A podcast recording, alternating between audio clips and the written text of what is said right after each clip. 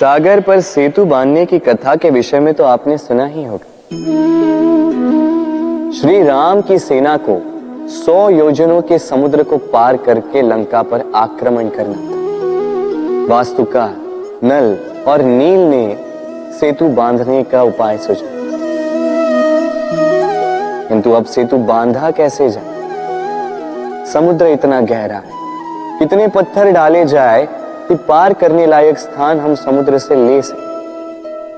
तब किया गया एक का पत्थरों पर लिखा गया राम का नाम। और जब इन पत्थरों को सागर में फेंका गया, तब वो तैरने लगे। अब कोई कहेगा ये राम के नाम की महिमा कोई कहेगा ये नारायण का कोई चमत्कार किंतु नहीं। ये राम का वो गुण है। उनके व्यक्तित्व की वो महानता है, जिसने उनका प्रतिनिधित्व किया। कि पत्थर भी इस सागर में तैरने लगे।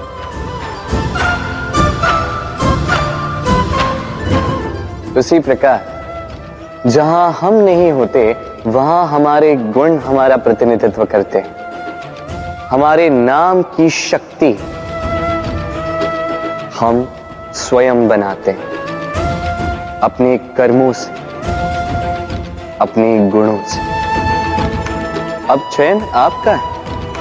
आपके नाम के सहारे कोई विपदा से बाहर निकल आता है, या आपके अपयश के दुष्कर्मों से कोई डूब जाता है। अच्छे से चयन कीजिए।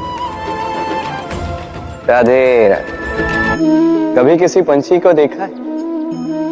जब उसे अंडे देने होते हैं तो वो सर्वप्रथम एक स्थान खोजता है। एक स्थान जो वर्षा, धूप, शत्रुओं से सुरक्षित हो। फिर वो अपना घोंसला बनाता है, फिर अंडे देता है। और फिर जब उन अंडों से नन्ही संतानें निकल आती तो उन्हें भोजन देता उनकी सुरक्षा करता परंतु जब उनके पंख निकल आए तो ना उन्हें भोजन देती है, ना ही उन्हें घोंसला बनाना सिखाती। उड़ने की कला सिखाती है बस। फिर वो नन्ही संतानें उड़ने की कला सीखकर स्वयं अपना भोजन लाना सीख जाती है। स्वयं घोंसला बनाना सीख जाती और हम मनुष्य क्या करते हैं?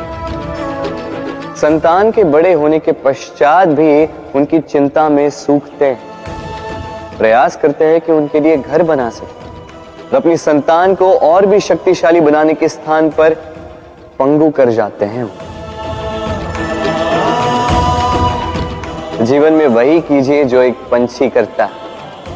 अपनी संतान को उड़ने की कला सिखाई संस्कार दीजिए। और एक समय के पश्चात उसे स्वयं अपना आकाश चुनने को मुक्त कर दीजिए।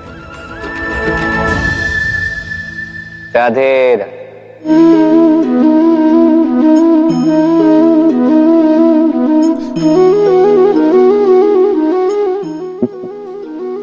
अब आप सोच रहे होंगे कि मैं इतनी एकाग्रता के साथ इस चीटी को क्यों देख रहा हूँ? आपको बता दो कि आज इस चीटी को देखकर मैं मंत्र मुग्ध हो चुका हूँ। इसके रूप, इसके आकार को देखकर नहीं, इसके प्रयासों को देखकर।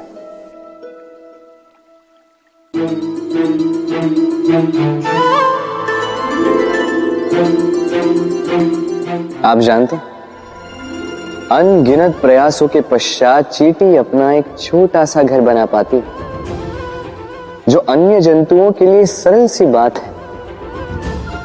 वो चीटी के लिए उसके जीवन की सबसे बड़ी घटना, सबसे बड़ी सफलता है।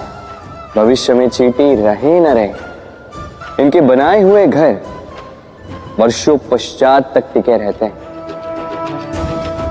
जीवन में सफलता के साथ भी ऐसा ही होता। है आपको एक दिन में सफलता नहीं मिलती, किंतु यदि आप प्रतिदिन प्रयास करते रहे तो एक दिन आपको सफलता अवश्य मिलेगी। स्मरण रखिएगा, भाग्य के द्वार उनके लिए नहीं खुलते जो हार मान लेते हैं। भाग्य उनका स्वागत करता है जो उठकर उनके द्वार खटखटाने का प्रयास करते।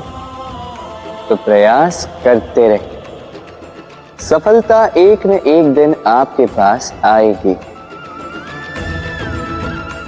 राधे राधे। क्या प्रेम में विवाह करना अनिवार्य है?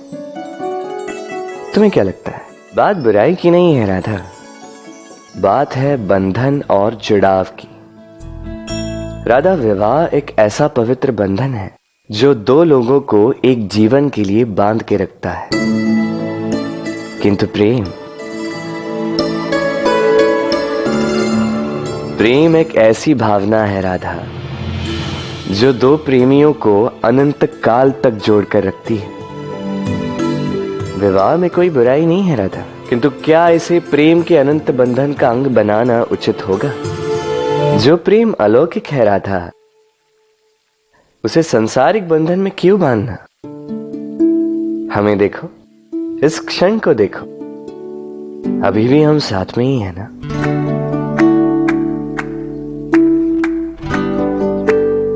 प्रेम भी यही सिखाता है राधा, कि दो लोग, दो प्रेमी, पूरे अस्तित्व के साथ हर क्षण एक दूसरे के संग बिताएँ। बिना भविष्य की चिंता किए और इन आशाओं और आकांक्षाओं के खेल से परे होकर एक दूसरे को समझें। ये तो समय ही बताएगा ना राधा, कि हम एक दूसरे के विकार, गुण, अवगुण जानते हैं। या अब भी कुछ जानना शेष है। ये ताला देख रहे हैं आप? ये ताला प्रहार से भी खोला जा सकता है, प्यार से भी खोला जा सकता है। अर्थात, इस ताले को आप इस चाबी से भी खोल सकते हैं। इस हथौड़े से भी खोला जा सकता है। किंतु खुलने में अंतर होगा। यदि आप इस ताले को प्रहार से खोलोगे तो ये पुनः काम नहीं आएगा। किंतु यदि आप इसे चाबी से खोलोगे तो ये सदा काम आएगा। हमारे जीवन में संबंध भी कुछ इसी प्रकार होते हैं। हमारे जीवन के आनंद रूपी धन की रक्षा करते हैं। किंतु प्रेम से, यदि क्रोध से किया जाए तो फिर वो किसी काम के नहीं रहते। इसलिए उन्हें सदा प्रेम की चाबी से खोलिएगा। क्योंकि हर बार नया ताला ला सकते हैं आप।